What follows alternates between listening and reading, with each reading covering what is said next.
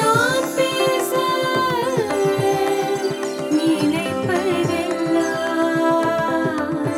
நான் பேச நினைப்பதெல்லாம். தீபிகா தமிழ் பாட்காஸ்ட் தலைப்பு ஒளிப்பதிவு. கட்டுரை ஆசிரியர் கருந்தேல் ராஜேஷ். திரைப்படத்தை எப்போது கண்டுபிடித்தார்களோ அப்போதே ஒளிப்பதிவும் கண்டுபிடிக்கப்பட்டுவிட்டது காரணம் சம்பவங்களை பதிவு செய்து அவற்றை போட்டுக்காட்ட ஆவண செய்வதே ஒரு கேமராவின் வேலை. இந்நாள் வரை ரவுன்ஹே கார்டன் சீன் என்ற ஆயிரத்தி எண்ணூற்றி எண்பத்தி எட்டில் எடுக்கப்பட்ட படமே நமக்கு கிடைத்திருக்கும் முதல் படம். இதற்கு முந்தைய படங்கள் கிடைக்கவில்லை. இக்காலகட்டத்திலிருந்தே திரைப்படங்களும் ஒளிப்பதிவும் கைகோர்த்தே பயணித்திருக்கின்றன.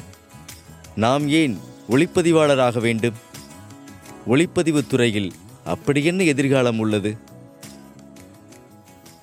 எந்த திரைப்பட இயக்குனராக இருந்தாலும் சரி அவருக்கு ஓர் ஒளிப்பதிவாளரின் துணை தேவை. ஒளிப்பதிவாளர் இல்லாமல் திரைப்படங்கள் உருவாக சாத்தியமே இல்லை. ஓர் ஒளிப்பதிவாளரால் தான் இயக்குனரின் மனதில் இருக்கும் திரைப்படம் முழு வடிவம் பெறுகிறது. இயக்குனரே ஒளிப்பதிவாளராக இருந்தால் ஒழிய அவர் மனதில் நினைத்து எழுதி வடிவமைத்து வைத்திருக்கும் காட்சிகளின் வடிவமைப்பு அவர் நினைத்தபடி முற்றிலுமாக உருமாற ஒளிப்பதிவாளரின் துணையின்றி இயலாது. அந்த வகையில் ஒரு திரைப்பட உருவாக்கத்தில் ஒளிப்பதிவாளரின் பங்கு மிக மிக இன்றியமையாதது. ஒளிப்பதிவை பற்றி பார்க்கும் முன்னர் ஒளிப்பதிவு சார்ந்த சில விஷயங்களை எளிமையாக கவனிக்கலாம்.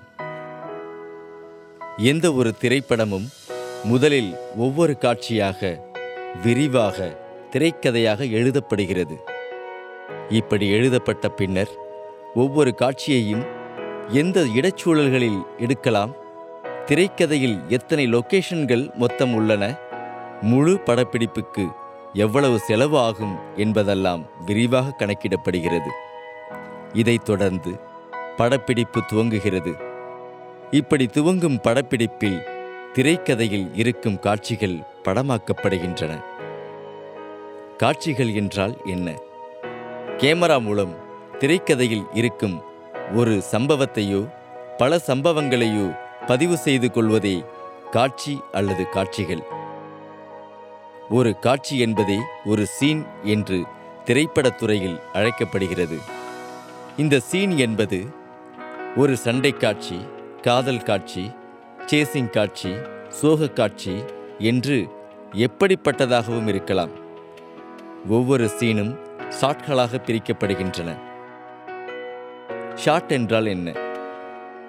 கேமராவை வைத்துக்கொண்டு அதை இயக்கி இயக்கத்தை நிறுத்தும் வரை படமாக்கப்படுவதே ஷாட் எனப்படுகிறது. அதாவது ஓரிடத்தில் நிலையாக கேமராவை வைத்தோ அல்லது கைகளில் தூக்கிக் கொண்டோ அதன் இயக்கத்தை துவக்கி படமாக்கி பின்னர் இயக்கத்தை நிறுத்தும் இடைவெளியில் என்னவெல்லாம் பதிவாகின்றதோ அதுதான் ஒரு ஷாட். ஒரு ஷாட்டை படமாக்கிய பின்னர் கேமராவை வேறு இடத்தில் நகர்த்தி வைத்துக்கொண்டு இன்னொரு ஷாட் படமாக்கப்படுகிறது. இப்படி ஒரு சீன் என்பதில் நடக்கும் சம்பவங்கள் ஷாட்களாக பிரிக்கப்படுகின்றன. நீங்கள் பார்க்கும் படங்களை இனி கவனித்துப் பாருங்கள். கேமரா படம் முழுவதும் ஒரே இடத்திலா இருக்கிறது? உடனுக்குடன் மாறிக்கொண்டுதானே இருக்கிறது? இப்படி கேமரா எப்போதெல்லாம் மாறிக்கொண்டே இருக்கிறதோ அப்போதெல்லாம் ஒரு ஷாட் என்று பிரிக்கப்படுகிறது. இப்படி ஓரிரண்டு நிமிடம் தோராயமாக ஓடும் ஒரு சீனுக்குள் பல ஷாட்கள் இருக்கலாம். அந்த சீனில் நடக்கும் சம்பவங்களை இப்படி ஒரே இடத்தில் கேமராவை வைத்து காட்டாமல் மாறி மாறி காட்டினால் பார்வையாளர்களின் சுவாரஸ்யம் தடைபடாது. இதுதான் பிரதான காரணம். ஒரே இடத்தில் கேமராவை வைத்து காட்டும் நீளமான காட்சிகளும் பல இடங்களில் உண்டு. இவை வணிகப் படங்களில் விதிவிலக்கு. ஆர்ப்படங்களில்தான் இவை அதிகம். இப்படி கேமராவை மாற்றி மாற்றி வைத்து படம் பார்க்கும்போது எவையெல்லாம் மாறுகின்றன? அந்த இடத்தின் ஒளி அந்த இடத்தில் இருக்கும் பொருட்கள் அந்த இடத்தின் நேரம். உதாரணமாக ஓர் அழகிய காட்டுக்குள் கதாநாயகனும் நாயகியும் கைகோர்த்து கொண்டு நடக்கிறார்கள். அது காலை வேளை என்று வைத்துக்கொள்ளலாம் அந்த இடத்தில் இயல்பாக அன்றாடம் எப்படிப்பட்ட ஒளி இருக்கும்? சூரிய ஒளியே தெரியாமல் மரங்கள் மறைக்கின்றனவா?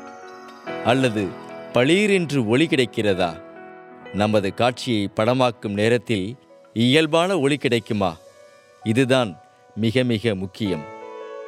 இதுதான் லைட்டிங் என்று அழைக்கப்படுகிறது. திரையில் பார்க்கும் ஒரு ஷாட்டில் எவ்வளவுக்கு இயல்பாக முடியுமோ அவ்வளவுக்கு இயல்பாக ஒளியை அமைப்பது. இஃது ஓர் ஒளிப்பதிவாளரின் வேலையில் மிக முக்கியமான அம்சம். லைட்டிங் சரியாக இல்லை என்றால் படம் தெளிவாக பதிவாகாது. லைட்டிங் என்பது ஓர் ஒளிப்பதிவாளருக்கு மிக முக்கியம்.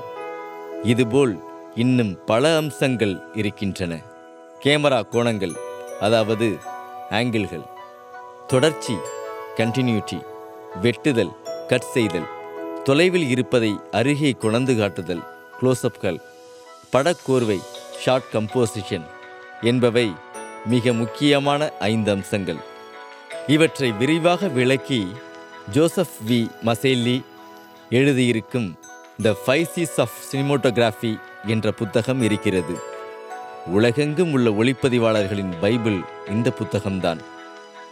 தமிழில் அற்புதமான பல ஒளிப்பதிவாளர்கள் இருந்திருக்கின்றனர் இருக்கின்றனர். மார்க்கஸ் பாட்லே அவரிடம் இருந்து வந்த Vincent K S Prasad P N Sundaram P S Lokanath Ashokkumar Kannan Jayanan Vincent Balu Mahendra P C Sriram Madhu Ambat Santosh Sivan Jeeva Arthur Wilson Thangar Bachan Rathnavelu Rajiv Menon N K Ekambaram R D Rajasekar Ravivarman Nirav Shah Ravi K. Chandran P. S. Vinod M. S. Prabhu Thiru. K. V. Anand Velraj Ramji V. Manikandan என்று ஒரு மிக பெரும் பட்டாளமே உள்ளது. இவர்களில் பலர் India முழுக்க பிரபலமானவர்கள். பல படங்களில் வேலை செய்துள்ளனர். ஒரு படத்தில் ஒளிப்பதிவு எப்படி இருக்க வேண்டும்? ஒளிப்பதிவு அழகாக இருக்கிறதே என்று நம்மை படத்தின் கதையிலிருந்து தனியாக இழுத்து வராமல் இயல்பாக கதையோடு ஒட்டியே இருக்க வேண்டும். இதுதான் ஒளிப்பதிவின் மிக முக்கியமான அம்சம். கதையோடு இணைந்த ஒளிப்பதிவு அதன் அழகியலை படம் பார்க்கும் ஆடியன்ஸுக்கு புரிய வைக்க வேண்டும் என்பதுதான் ஒளிப்பதிவின் சவால். தற்போது இருக்கும் திரைப்படக் கல்லூரிகளில் ஒளிப்பதிவாளருக்கான படிப்புக்கு தான் அதிகமான மாணவர்களின் கூட்டம் இருக்கிறது. ஏனெனில் ஒரு சில படங்களுக்கு ஒளிப்பதிவு செய்த பின்னர் நீங்கள் இயக்குனராகவே மாறிவிடக்கூடும். பாலு மகேந்திரா ராஜீவ் மேனன் காக்கா முட்டை மணிகண்டன் ஆகியவர்கள் அப்படிப்பட்டவர்களே. மேலும் ஓர் இயக்குனருடன் எப்போதுமே பணிபுரிவதால் திரைப்படம் சம்பந்தமாக அத்தனையையும் ஓர் ஒளிப்பதிவாளர் இயல்பாகவே கற்றுக்கொள்ள முடியும். ஒளிப்பதிவு பற்றி தமிழில் புத்தகங்கள் உள்ளனவா? ஏன் இல்லை? ஒளி என்னும் மொழி என்ற புத்தகத்தை ஒளிப்பதிவாளர் விஜய் ஆம்ஸ்டாங் எழுதியுள்ளார். தொடர்ந்து ஒளிப்பதிவு பற்றிய பதிவுகளை தனது வலைத்தளத்திலும் எழுதி வருகின்றார். ஒளிப்பதிவாளர் சி ஜே ராஜ்குமார் அசையும் படம் என்ற புத்தகத்தை எழுதியுள்ளார். இஃது ஒளிப்பதிவு பற்றிய மிக நல்ல புத்தகம். இது டிஸ்கவரி புக் பேலஸ் வெளியீடு. அடுத்ததாக பிக்சல் என்ற புத்தகத்தையும் அவரே வெளியிட்டுள்ளார். இதுவும் டிஸ்கவரி வெளியீடே. இந்த இரண்டு புத்தகங்களும் ஒளிப்பதிவு பற்றிய நல்ல புரிதலை வழங்கக்கூடியன. இன்றைய இளைஞர்களுக்கு ஒளிப்பதிவில் மிக அருமையான எதிர்காலம் உண்டு. தமிழில் ஒளிப்பதிவாளர்களுக்கான தேவை எப்போதும் இருந்து கொண்டேதான் இருக்கும். எனவே உங்களுக்கு புகைப்படங்கள் ஒளிப்படங்களில் ஆர்வம் இருந்தால் திரைப்படக் கல்லூரிகளில் சேர்ந்து ஒரு நல்ல ஒளிப்பதிவாளராக நீங்கள் அவசியம் மாறலாம். நன்றி.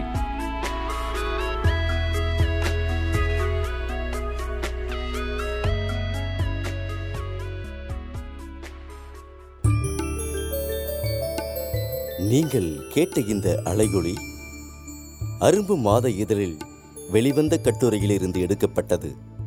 வாங்கி படிப்பீர் அரும்பு மாத இதழ். இந்த வலையொலியை தயாரித்து வழங்குவது தீபிகா ஊடக மையம். இணைந்து வழங்குவோர் அரும்பு மாத இதழ் மற்றும் தொன்பொஸ்கோ கல்லூரி சென்னை. குரல் வடிவம் ஆபிரகாம்.